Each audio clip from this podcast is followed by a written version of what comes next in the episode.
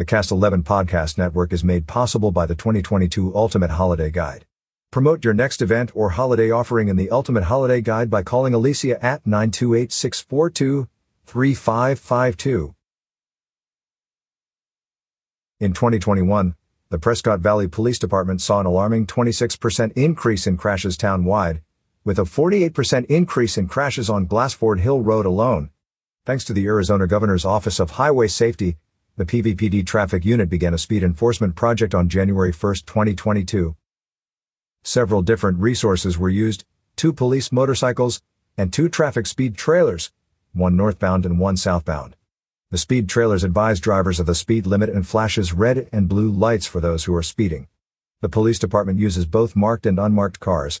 Directed speed enforcement and multi-agency traffic details were also conducted.